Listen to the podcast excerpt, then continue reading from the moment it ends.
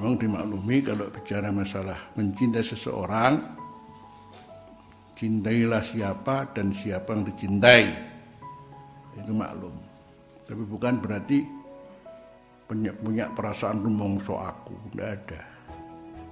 Kalau kita mencintai seseorang cintailah juga anaknya cintailah istrinya cintailah kerabatnya cintailah ini perlu sahabat dusi nisan